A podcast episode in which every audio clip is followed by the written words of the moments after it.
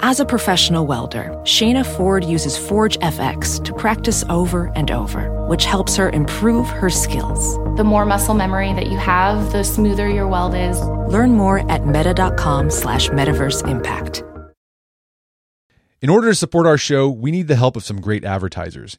And we want to make sure those advertisers are ones you'll actually want to hear about. But we need to learn a little more about you to make that possible. So go to podsurvey.com slash art of man and take a quick anonymous survey that will help us get to know you better. That way, we can bring on advertisers you won't want to skip. Once you've completed the quick survey, you can enter for a chance to win a $100 Amazon gift card. Terms and conditions apply. Again, that's podsurvey.com slash art of man, A R T O F M A N, podsurvey.com slash art of man. Thanks for your help.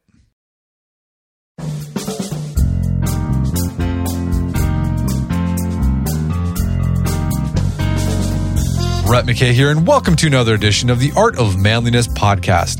Ernest Hemingway's classic novel, For Whom the Bell Tolls, is often designated as one of the greatest books about war ever written and has appeared on the Marine Corps' recommended reading list. Today on the show, I unpack For Whom the Bell Tolls with Hemingway scholar Mark Cirino. We discuss the background of the novel, its themes, and the literary techniques Hemingway employed in writing it. We end our conversation with our picks for the one true sentence in the book. After the show's over, check out our show notes at aom.is slash tolls. And just a heads up, we do talk about some spoilers with the plot in a general way. We'll let you know the point in the show to stop listening if you don't want to hear them.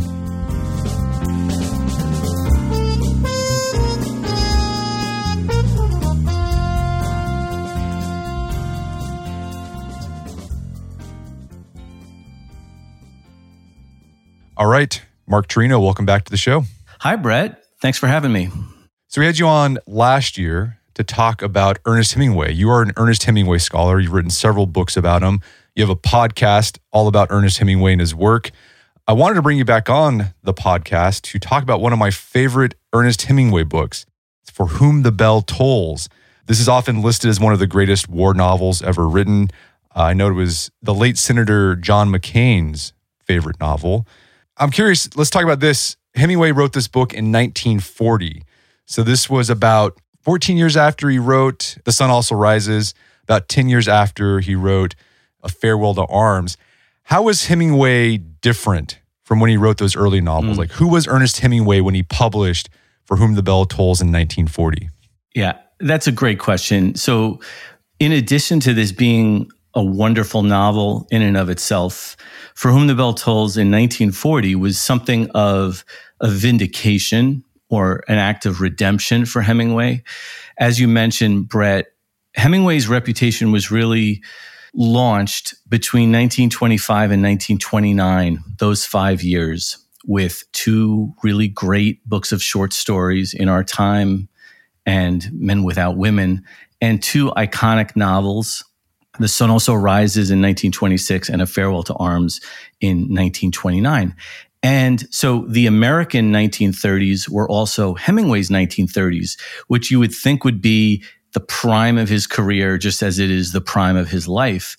But he really only wrote one very poor novel, which is called To Have and Have Not, and some nonfiction pieces, an uneven book of short stories. So there were people who considered Hemingway washed up past his prime. So when 1940 comes and For Whom the Bell Tolls comes out, it's almost like Hemingway's back. It's his great comeback. And I would only add, just parenthetically, that the next great book that Hemingway writes is The Old Man and the Sea, which is 12 years later. So if we're thinking of Hemingway as this iconic American novelist, he does go quite a long time in between his major works. Why did he go so far between his major works? What was going on in his life or his writing career? So I think in the 30s, he had a lot of distractions. He, first of all, his personal life, it was conducive to adventure and to experience. He wrote a treatise on bullfighting in 1932. He wrote a chronicle of his safari called the uh, Green Hills of Africa in 1935. And as your listeners would understand, the 1930s in America was really calling for a writer to respond to what was going on at the time. the social and political unrest, the depression. This was something that John Steinbeck responded to. This was something that William Faulkner responded to. Hemingway was off doing his own thing. So, a perfect example is For Whom the Bell Tolls. Hemingway spends the last few years in Spain covering the Spanish Civil War as a journalist. He writes a bad play about it. He writes a documentary about it. And of course, he yields this wonderful novel. So I would say that his lifestyle was given to experience that lent itself to writing, but could also take away from it. Okay, so let's dig into For Whom the Bell Tolls. It is set in the Spanish Civil War. This was a very complex, complicated conflict. But big picture, what was the Spanish Civil War about? And then what was Hemingway's connection to it? Okay, so the Spanish Civil War was fought between 1936 and 1939. And the adversaries were the nationalists against the Republicans. The nationalists were fascists, and the Republicans were made up of various factions, including socialists and communists. The nationalists were led by Francisco Franco, who had attempted a military coup in 1936. So the Spanish Civil War was essentially an extension of this plot to seize power. Another way we can think about this is that the Republicans were supported by the Soviet Union and the nationalists were supported by Germany. And if you just look at Spain on the map, you'll see why those countries and the rest of the world had such a vested interest in the outcome of the Civil War. Gotcha. Okay, so uh, and a lot of people call the Spanish Civil War uh, sort of a precursor, a dress rehearsal for World War II because you have exactly yeah you have Germany, the fascists there, and then you have the Soviet Union involved as well. Um, and yeah, the Spanish Civil War, the outcome was the nationalists won, and that set up General Franco's exactly. rule from I guess like 1930s until 1975. Was that when it ended? That is exactly right. And so Hemingway is chronicling the Spanish Civil War, which is what he sees as a noble battle that was lost. Let's keep in mind that Hemingway began writing the novel. So the Spanish Civil War was 1936 to 1939. Hemingway begins For Whom the Bell Tolls in 1939 as the war is still going on. He went there because he loved Spain. He first visited Spain in 1923 at the behest of Gertrude Stein, mainly because of the bullfights. But he loved the Spanish people. He loved the countryside and nature in Spain, the fishing, the bullfights, the culture. So that when Spain was being torn apart by the Spanish Civil War, he was personally invested in it he really had his heart in this battle. Now, if I can, Brett, I just want to say two quick things about that. So, when you have a writer who really believes in one side depicting the war, this is really dangerous terrain for art. Propaganda, one sidedness rarely leads to excellent art. So, one of the things you'll find in For Whom the Bell Tolls is a concerted effort on Hemingway's part to present both sides. And I don't really mean both sides in terms of, hey, maybe fascism is a really good thing. No, what he's really suggesting is that there are human beings on both sides. And the, there are flawed human beings on our side, and there are flawed human beings on the other side. And so he's pretty concentrated about that. So, something about Hemingway's work is a lot of his novels are autobiographical. So The Sun Also Rises, famously autobiographical. We did a podcast about that novel. To what extent is For Whom the Bell Tolls autobiographical? It's autobiographical in some really interesting ways. So, for me, my favorite aspect of Hemingway's autobiography that appears in For Whom the Bell Tolls are the few mentions that Robert Jordan, the protagonist of For Whom the Bell Tolls, uh, has of his family. So Hemingway's father committed suicide in 1928. And the same thing happens with Robert Jordan's father. He comments about his father being a coward for killing himself.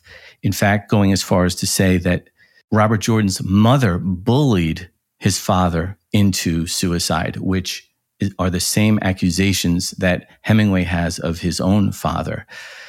And furthermore, Robert Jordan's grandfather was a Civil War hero, as was Hemingway's.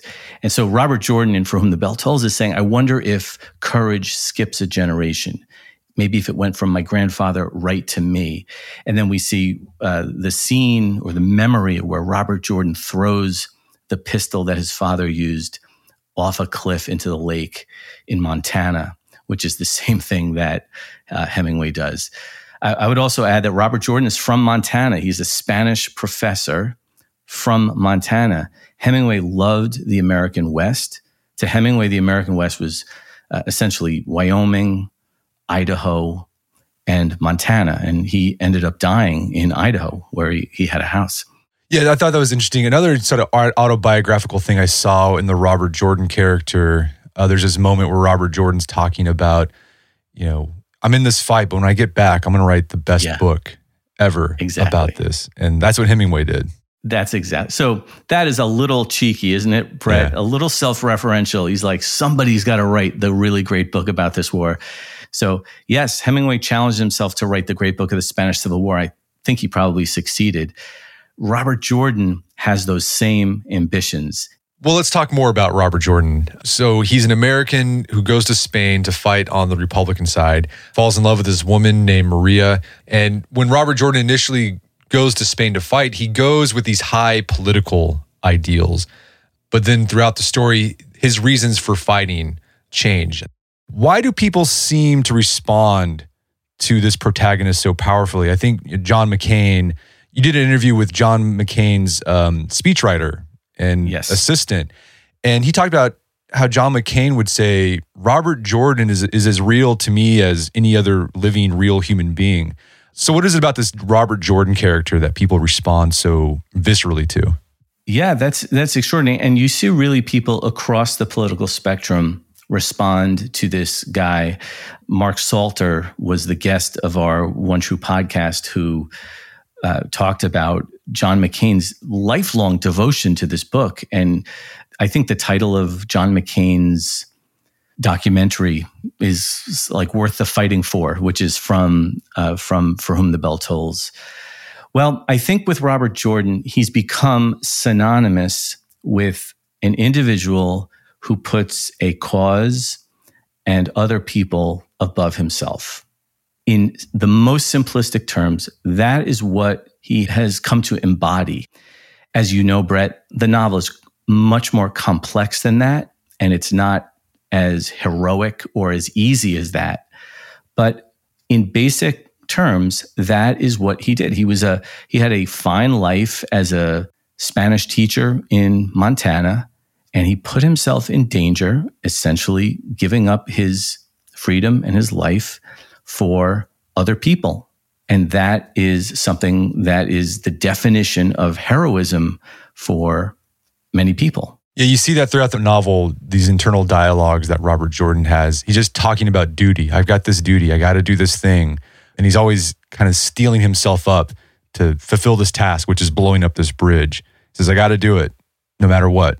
That's exactly right. So that's his charge, right? He has to blow up a bridge to prevent a counteroffensive from the fascists. He knows that that's his job. But meanwhile, human emotions get in the way. And he comes to like this uh, band of guerrillas that he is uh, associated with. But of course, he comes to love Maria. And sort of the micro effect of putting your life uh, in service of a group of people is also putting your life in the service of one other person in a relationship, in love or romantic relationship. So, one of the things that Robert Jordan discovers through his love of Maria is that he himself, with another person, could be everything. It's a direct quote from the novel. He himself, with another person, could be everything. It takes him a long time to learn it, right? He learns it, takes an entire novel and a few catastrophes to learn it, but that is something that he learned. And that really does seem to resonate uh, with a lot of readers. Yeah, I thought that was interesting. The the transformation of Robert Jordan. So he's in the beginning of the novel, he's talking about the, duty to this abstract cause, right? Freedom, republicanism. And that's still there at the end. But at the, towards the end, as you said, he learned to love this group that he was with and he learned to love Maria. And he says, I'm not just doing it for this abstract ideal, I'm doing this for these individual people as well. Yes. Here's a question I have. As I was reading the novel, I noticed that Hemingway, whenever he referred to Robert Jordan, he always used his full name. It was always Robert Jordan said this and Robert Jordan said that. A lot of the other characters, they just got their first name, Maria or Right. Pilar. Why did Hemingway do that? Is there a reason he did that, you think? Did you find that distracting or did you like that technique? I didn't find it distracting. I just thought it was interesting because a lot of other novels you read, right? Like they'll say the character's full name at the beginning, and then after a while, it's just like, well, right. it's just Robert. You know, I know who you're talking about. Like Hemingway, you can tell this was conscious. Like he decided when I talk about Robert Jordan, I'm going to use his full name. So all I can tell you is the effect that it has. I don't know. Hemingway never said, This is why I'm doing this. One way is it seems to add some kind of a grandeur to it, you know, Robert Jordan, Robert Jordan, or there's sort of something rhythmic to it. It kind of ru- reminds us of the River Jordan. That's how it seems to me. To me, you know, being a 21st century reader, it reminds me a lot of saying Charlie Brown. You know, nobody ever says Charlie or Brown. They always say Charlie Brown.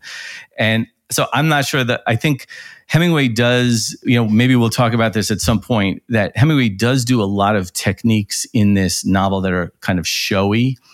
And to me, that constant thing of Robert Jordan is a little bit calls attention to itself. I think it does, but I think you're right. It makes Robert Jordan this almost mythical figure. He's like John Brown, you know. Yes, You know, right. you, you know, you don't you don't You just wouldn't say call him John. you don't just call him John. No, he's John Brown. Or you don't say George. It's George Washington. That's a great point. I used, for some reason, my mind went to a comic strip and yours went to American history. so uh, take of that what you will. But no, no, that's a good point. So we've been talking about some of the themes in the novel, this idea of duty, fighting for people you love. Mm-hmm. What are some other themes in the novel, and are they typical of Hemingway novels?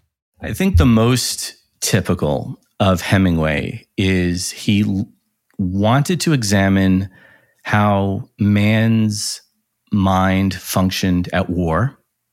And he also wanted to examine how your relationship, let's say a romantic relationship, can intensify during the urgency or crisis of war. So this is true in A Farewell to Arms. This is true in For Whom the Bell Tolls. Also in a later novel called Across the River and Into the Trees. When you know you only have a finite number of days left, how does that change the way you have a relationship? All the rules go out the window. And one of the things that Robert Jordan says out loud is, can you live your whole life in three days? If you do it with this kind of intensity.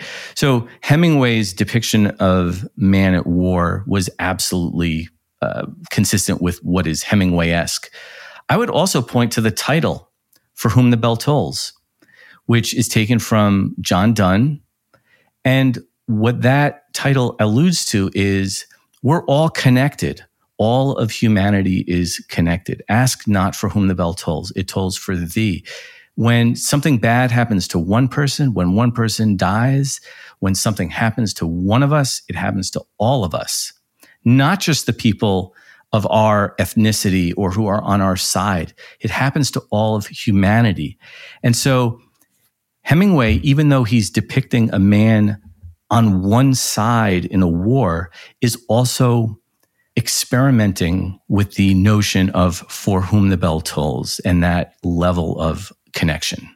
Another thing that I saw, and we discussed this in our last conversation, that you see in a lot of Hemingway's work, and in fact, you wrote a book about it, Hemingway Thought in Action. Yes. How Hemingway, oftentimes he's seen as sort of this he man who's just focused on action. But in the action, you actually see a lot of introspection. Yeah. And you see this a lot in the character of Robert Jordan. A lot of the scenes are him just talking about Robert, you got to stay focused. Do this thing. You, got to get the wires right for this bridge. And then there's a short story I think we talked about last time where uh, a guy's building a camp and he's Yeah, Big Two Hearted River, right? yeah, and that remind like the, some of those scenes in For Whom the Bell Tolls reminded me of that short story.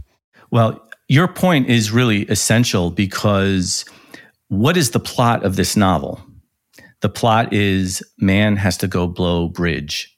How short do you think this novel could have been if all it was was the action of what Robert Jordan had to do? But you're exactly right. What we get treated to are the thoughts and then the thoughts about his thoughts, right? The metacognition.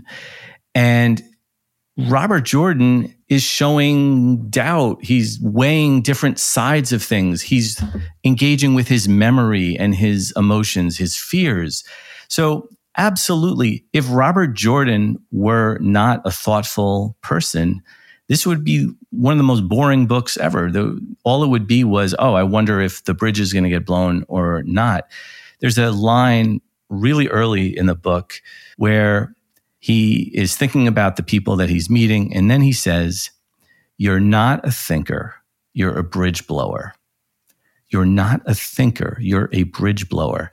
So he's telling himself that his consciousness, his introspection, as you say, are not just extraneous, irrelevant, they're unhelpful.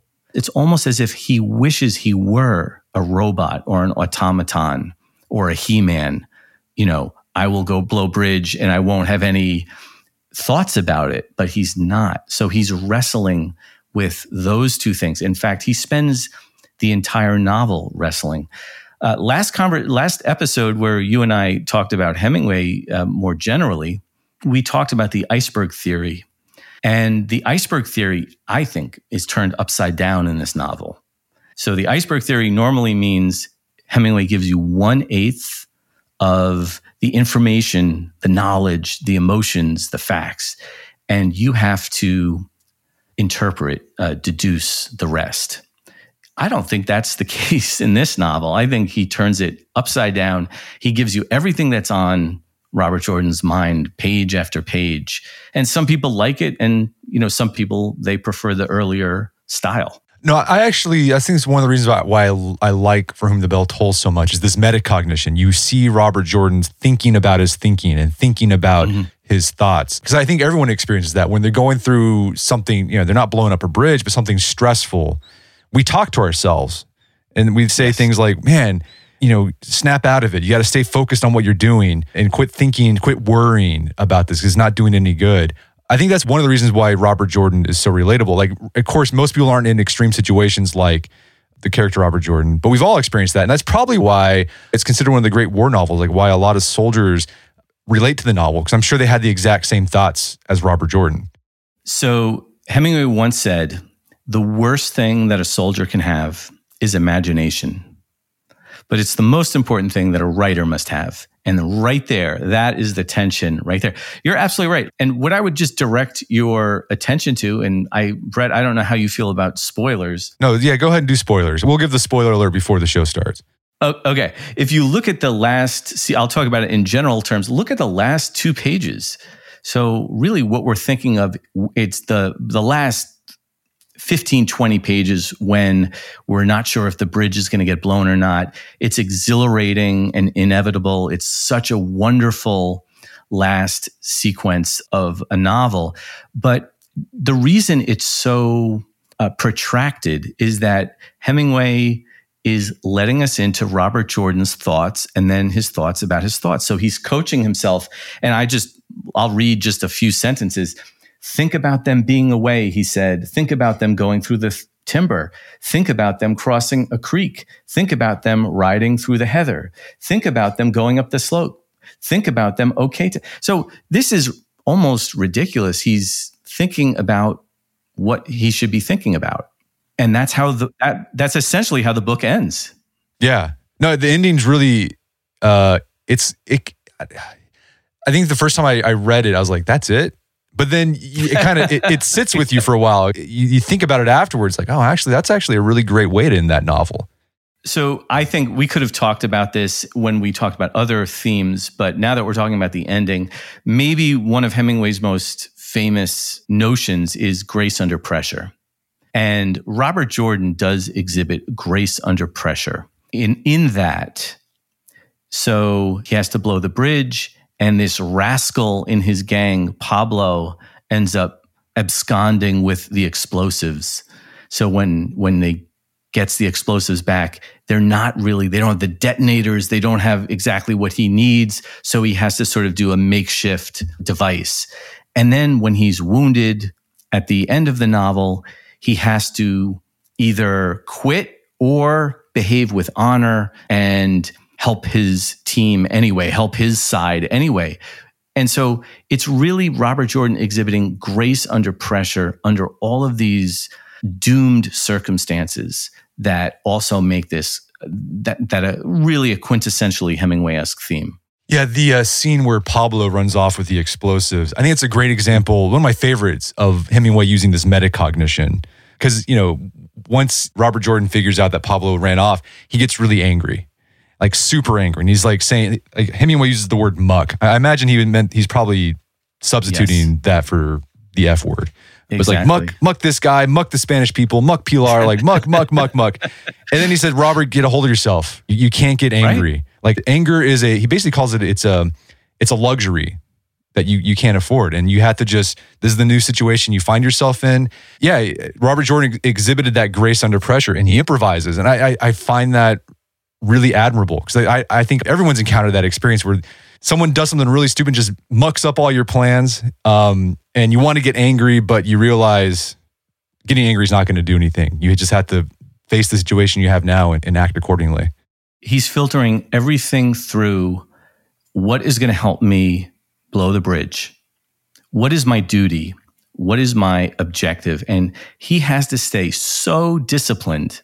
And of course, Hemingway, being a good novelist, gives a lot of distractions and a lot of impediments.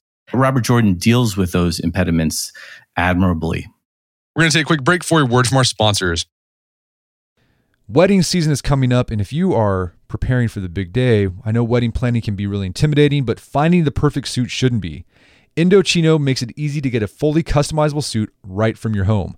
Don't just wear any suit on your big day, wear a custom made to measure suit.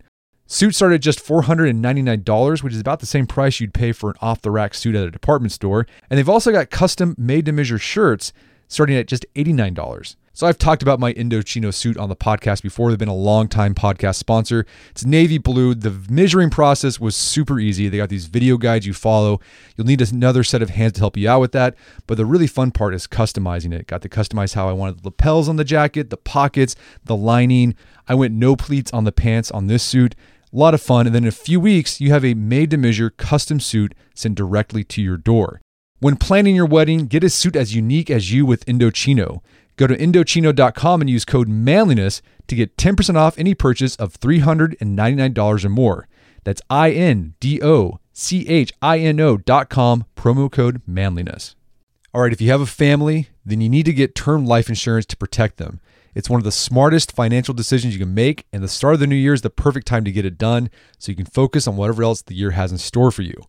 Fabric by Gerber Life was designed by parents for parents to help you get a high quality, surprisingly affordable term life insurance policy in less than 10 minutes.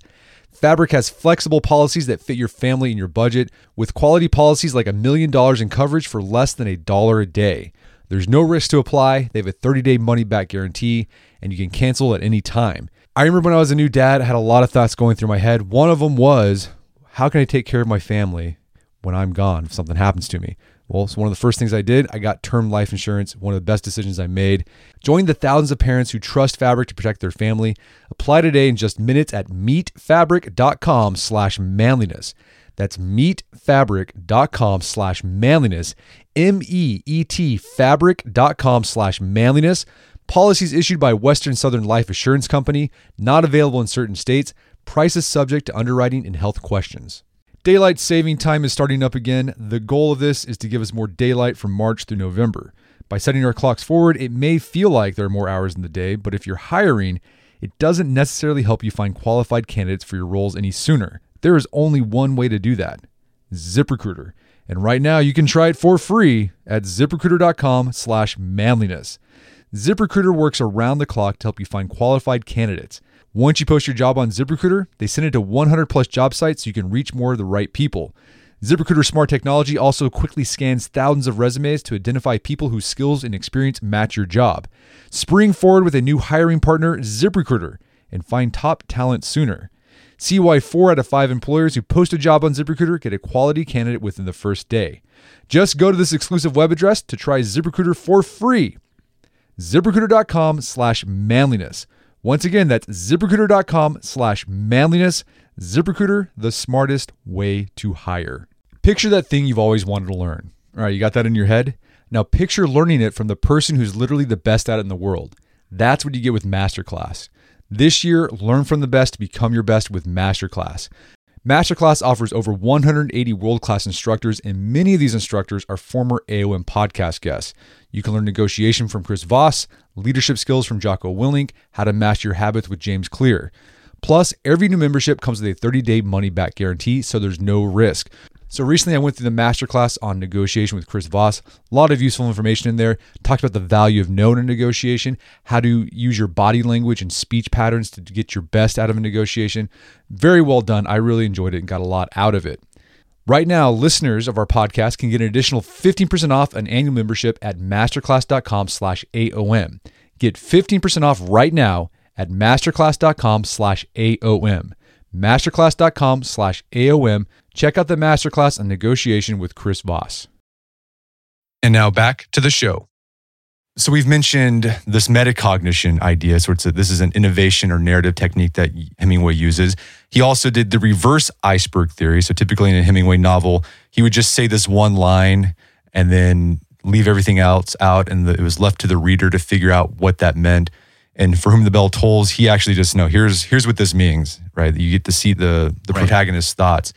Any other narrative or narrative innovations Hemingway used and For Whom the Bell Tolls? So maybe the most conspicuous one, and I'd love to hear how this landed for you, Brett.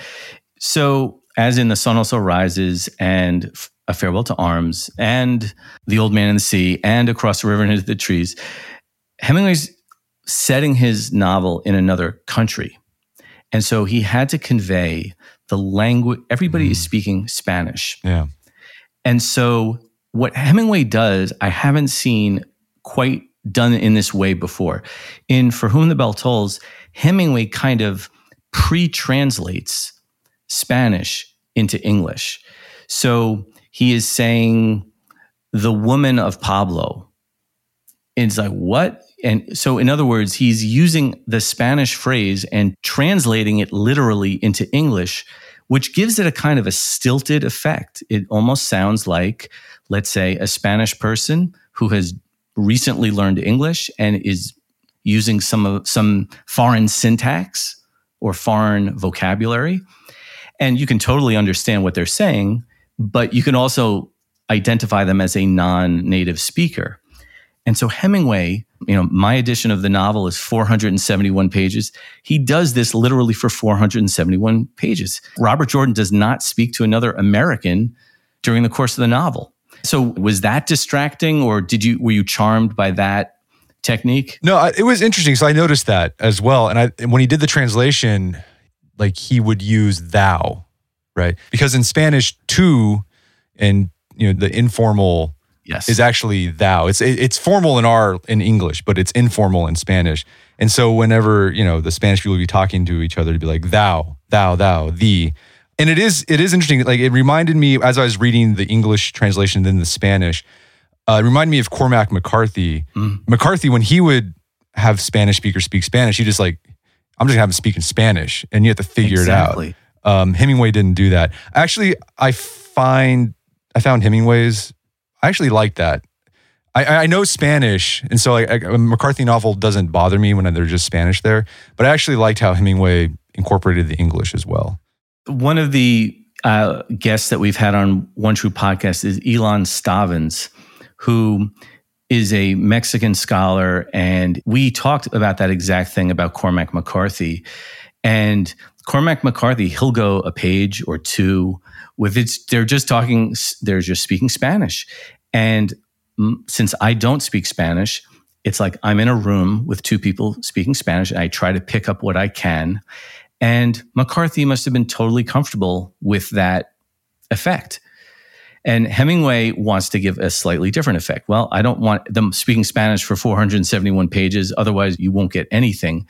So I will give you a sense of foreignness without completely alienating you. It's great to see that these two writers are just having different techniques. It's kind of like watching an old movie and you see the two Nazis like talking in kind of a weird accent.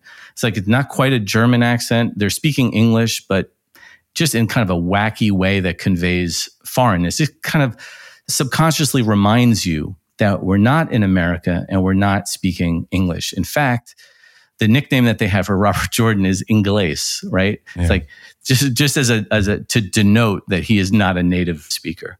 Any other? Would, oh, go ahead. Yeah, yeah, yeah, no, no. I was going to. I anticipated that you were going to ask if there's any other techniques. The the only other one I wanted to mention, and it is kind of an important one, is narrative perspective.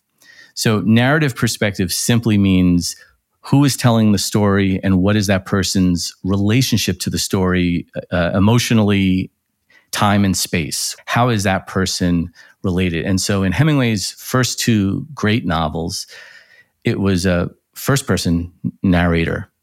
And so that person controlled the entire story.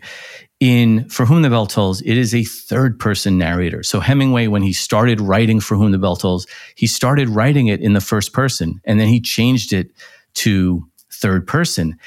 And the benefit of that for Hemingway, and even though Hemingway during the writing of this novel said, I don't like writing like God, I don't like being omniscient, but in this case, he was. And we have several moments in the novel, especially towards the end, where we're following an entirely different character during a scene where Robert Jordan would not be present, would not have been able to witness what was going on. Uh, in fact, one of the most famous scenes is El Sordo's Last Stand. This is the scene that gave Metallica the inspiration for For Whom the Bell Tolls, that song. Well, it's a very famous set piece. Robert Jordan is not present. And then the other thing towards the end, one of the big tensions in the plot is will this guy Andres be able to deliver a message to the general which will call off the attack? Will he be able to get through the bureaucracy and through the re- Republican lines? And we follow Andres. We leave Robert Jordan entirely. And that is a kind of comfort that Hemingway did not have in his first two novels, where he he's he clung to the first person. Yeah, this reminded me, uh, writing in the third person, reminded me of we had a podcast guest on. We talked about Jane Austen, um, and then Jane Austen, one of her innovations was free indirect style.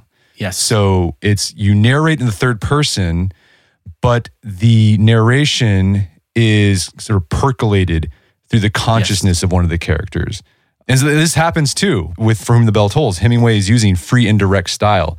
Whenever you see the narration in third person going on for Robert Jordan, like it's coming through Robert Jordan's eyes and like all his fears and preoccupations. Th- that's exactly right. And then we'll get to a, a moment where he'll say, oh, uh, this character did not know that then or would come to know this. So you're sort of plotting their consciousness and their knowledge through time. So it's a little bit more of a complex thing. This is a sprawling war, as we were saying at the beginning. It's very complex. And Hemingway must have found it beneficial to be able to, you know, investigate and enter into the motives and consciousness of various characters.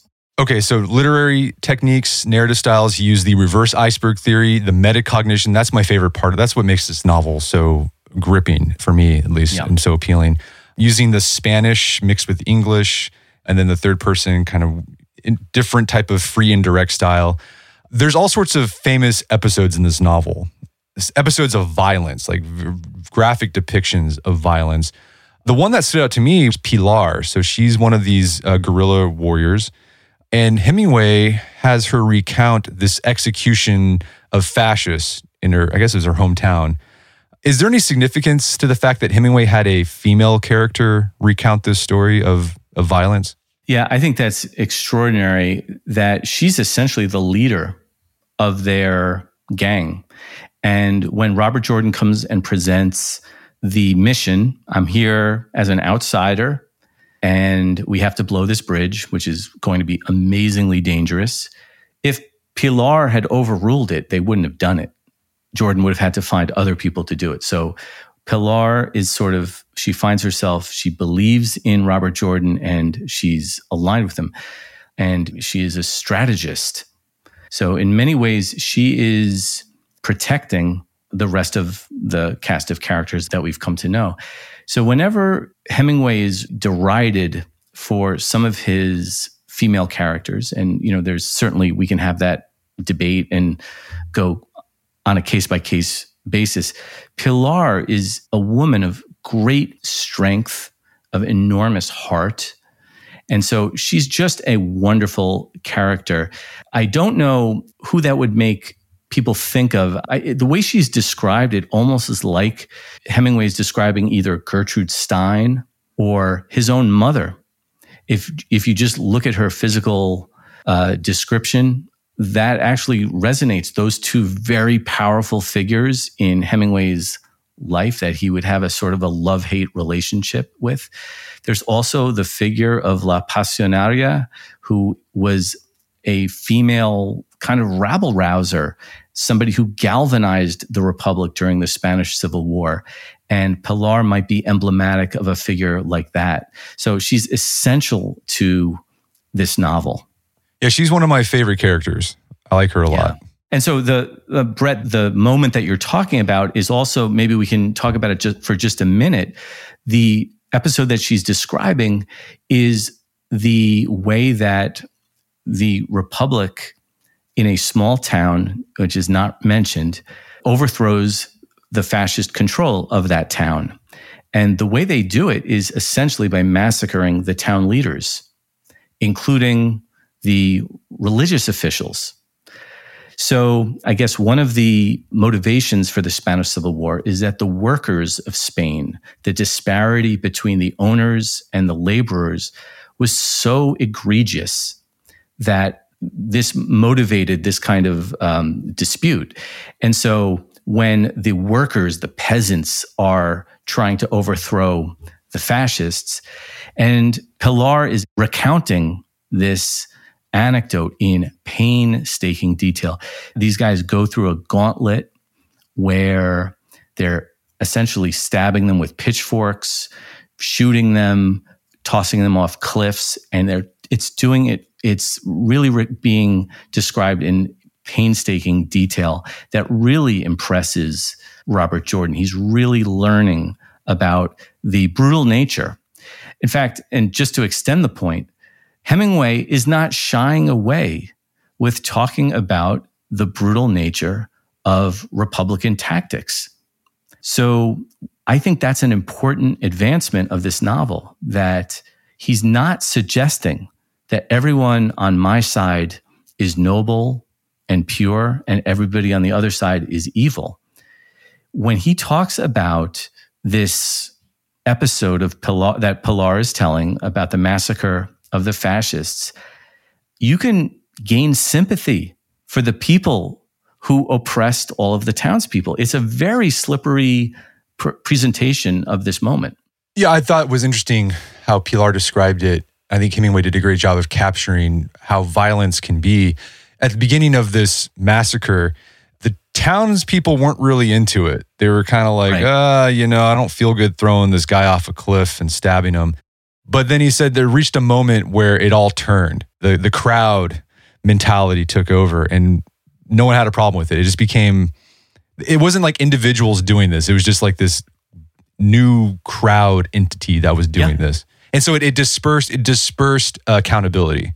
It's mob mentality and they were drunk and they were laughing and so Pilar is is really disquieted by this I mean, she's obviously, nobody needs to say, she's obviously on the side of overthrowing the fascists so that the town can get liberty back. But on the other hand, she's saying it's making me sick to my stomach. And, you know, Brett, you'll remember that Robert Jordan has these discussions with other characters in the novel. It's like, how do you feel about killing people? How, you know, how does it make you feel? Even if it's the enemy. And some people say, I love it. And other people, don't think about it. And then other people, it tortures their conscience to do things like that. So Hemingway is, you know, for whom the bell tolls really does capture that kind of complexity. And I also think he did a good job of describing how in war, there are some people who aren't fighting or doing violence for any ideals. They're just doing violence because they like yep. violence. There, there's a lot of people, a lot of these peasants. They were this, they were anarchists basically. They didn't care about the Republican cause. They were just glad they got to do some stuff for a while and get away with it. That's exactly right. Yep. And these scenes of violence, this is connected to Hemingway's aesthetic of witnessing violence. What is that? Yeah, I think this is to me one of the most important career long challenges that Hemingway gave himself. So in Death in the Afternoon, which is that bullfighting treatise I was talking about earlier, he said, I wanted to go to the bullfights because I wanted to look at death. I wanted to look at violence and challenge myself not to turn away. No writer can turn away from violence, that you have to look at the world in all of its gruesome horror. And I mean, that may sound a little bit over the top, but you know, that was Hemingway. And so one of the things that emerges from Pilar's scene, and there are other examples too, is Pilar is always careful to talk about what she saw, what she tried to see and couldn't see, what was kept from her view. And so she actually talks about standing on a chair so she could look through the window and see other people being executed. It's almost like she wants to bear witness. Uh, she wants to take that responsibility. Uh, one of the great examples of this, and oh, and before I, I want to mention one aspect of this in Hemingway's life, but uh, just one final point about that episode. Robert Jordan, for his own part, tells a story about when he is a child and apparently there was some kind of a racial lynching. And Robert Jordan was a little kid and wanted to see it. And his mother pulled him away from the window, pulled him away from it. He says, So I saw no more. But it shows that, that his instinct was there. He wanted to see it. He had the curiosity. He didn't want to turn his eyes at violence. And I just to punctuate this, this uh, idea in his un, his posthumous novel, The Garden of Eden, there is an unbelievable unpublished sentence that says, I've been to the Boulevard Arago at 5 a.m. and I've heard the thud. And I love that sentence because so the Boulevard Arago was where they had the public guillotine in France, in Paris. And for Hemingway to say that he went there at 5 a.m obviously he went there intentionally, right? That he sought out a public execution. He wanted to see it happen. That he wasn't, he's like, I'll just absorb the good things in life or the pleasant things. If he wanted to be a real writer, a war writer, somebody who told the truth, a realist, you have to observe the world in all of its unpleasantness and all of its horror. Okay, so the the killing of the fascist, great scene of this aesthetic of witnessing violence. Yes. Talk about one of my other favorite scenes, just Robert Jordan prepping to blow up the bridge and actually blowing it up. It's just so gripping. Once you get to that point, you can't put the book down. You want to keep reading because you get to see Robert Jordan's thoughts as he's doing this high stress thing. He just becomes instantly relatable in the way Hemingway uses that metacognition to describe it. I'm curious, are there good guys and bad guys in this novel? Like, what's the moral code in for whom the bell tolls. So I don't want to equivocate, Brett. I want to answer this in two ways, though. I mean, of course, there are good guys and bad guys, and a fascist is never going to be a good guy, and we're always going to root against them. The second, the other hand is that there is humanity in both of them. He's not presenting one as um, a monster and the other people as angelic. It's helpful to remind ourselves that the bad guys think they're good guys, and the bad guys think the good guys are bad guys. So it's moral subjectivity, right? A bad guy doesn't wake up in the morning and say, I'm going to go do bad things. He thinks he's doing good things. And I mean, I think most of the time that's that is the case. And so people on the other side of the war on the other side of the line are fighting for something that they believe in, just like you are. And you have every right to call that evil and despicable but there is a humanity to it and a great example and this is this is the reason why i believe for whom the bell tolls kind of transcends uh, any kind of a propaganda or didactic book um, do you remember that moment where robert jordan and maria they wake up in the morning and there's a cavalryman that robert jordan has to kill Right. so, okay, good. He killed one of the bad guys, right? We're all happy that he killed one of the bad guys. And maybe 30 pages later, I'm, I'm guessing, he goes through the letters and the, the material from this dead cavalryman's body, and he learns about him. And he learns about his family and who he was and what town he's from. And that extra step reminds Robert Jordan that he's just killed a person right? He's just, of course, he's done his job. He did a really good thing. He saved his friends, but he killed somebody else's friend who was doing his job. There's a great uh, sentence in this novel there's no one thing that's true. There's no one thing that's true. It's all true. You don't own the only truth, and what the other person holds to be true is not false necessarily, right? That we have this life is a lot more complex than that. And even war is more complex than that. So Hemingway had this idea of writing one true sentence. In fact, your podcast is called One True Podcast. That's right. Yeah. Yeah. And you ask your guests, you know, what's your favorite one true sentence from Hemingway? Right. What do you think was Hemingway's one true sentence in For Whom the Bell Tolls? Okay. So mine is in chapter 42. So I think there's only 43 chapters in this novel. And I find this to be one of the most beautiful moments. So please allow me to read from chapter 42. In their steel helmets, riding in the trucks in the dark towards something that they only knew was an attack, their faces were drawn with each man's own problem in the dark, and the light revealed them as they would not have looked in day, from shame to show it to each other until the bombardment and the attack would commence, and no man would think about his face. Now, I wonder, taken out of context, how many people would identify that as a Hemingway sentence because it is so long and so detailed and complex, but it is also so insightful into the psychology of the man at war.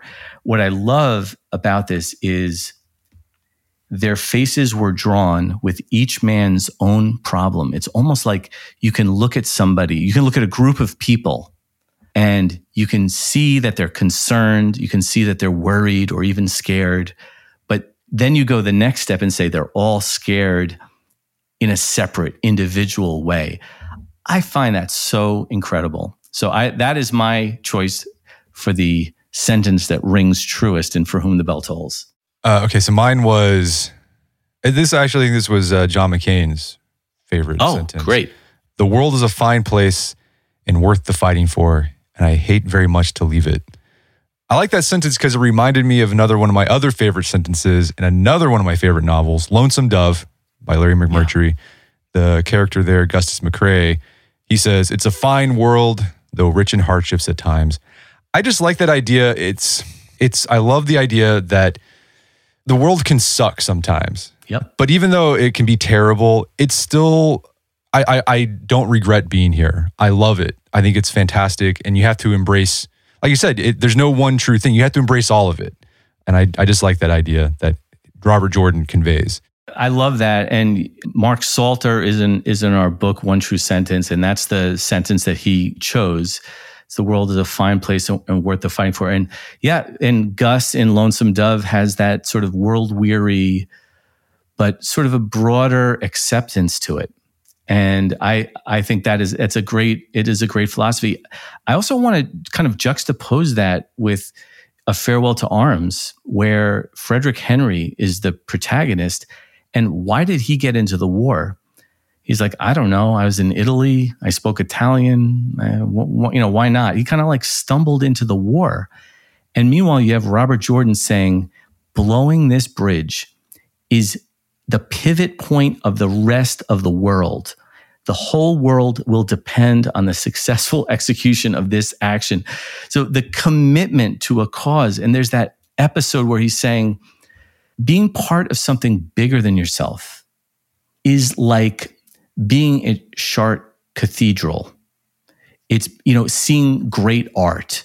It's uh, these moments of transcendence when you give yourself, when your life gets enriched because you're giving yourself to something greater than just yourself. And I think that's what McCain was getting at.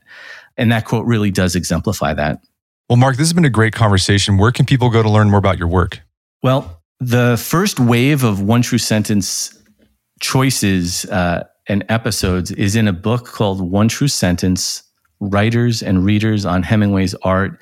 And Mark Salter is in there discussing that McCain quote. So I, uh, I would urge uh, that book if you're interested at all in Hemingway. And our podcast is One True Podcast, which is available anywhere you get your podcasts. Fantastic. Well, Mark Cirino, thanks for your time. It's been a pleasure. Brett, always a pleasure. My guest today is Mark Cirino. He's a Hemingway scholar and the author of multiple books on Hemingway. His latest book that he edited is One True Sentence Writers and Readers on Hemingway's Art. It's available on Amazon.com. Also, check out his podcast, One True Podcast, available on all podcast platforms. And check out our show notes at aom.is slash tolls, where you can find links to resources where we delve deeper into this topic. Well, that wraps up another edition of the AOM podcast. Make sure to check out our website at artofmanliness.com where you find our podcast archives, as well as thousands of articles that we've written over the years about pretty much anything you think of. And if you haven't done so already, I'd appreciate it if you take one minute to give us a review on Apple Podcasts or Spotify. It helps out a lot. And if you've done that already, thank you. Please consider sharing the show with a friend or family member who you think we get something out of it. As always, thank you for the continued support. Until next time, it's Brett McKay, reminding you to not listen to the AOM podcast, but put what you've heard into action.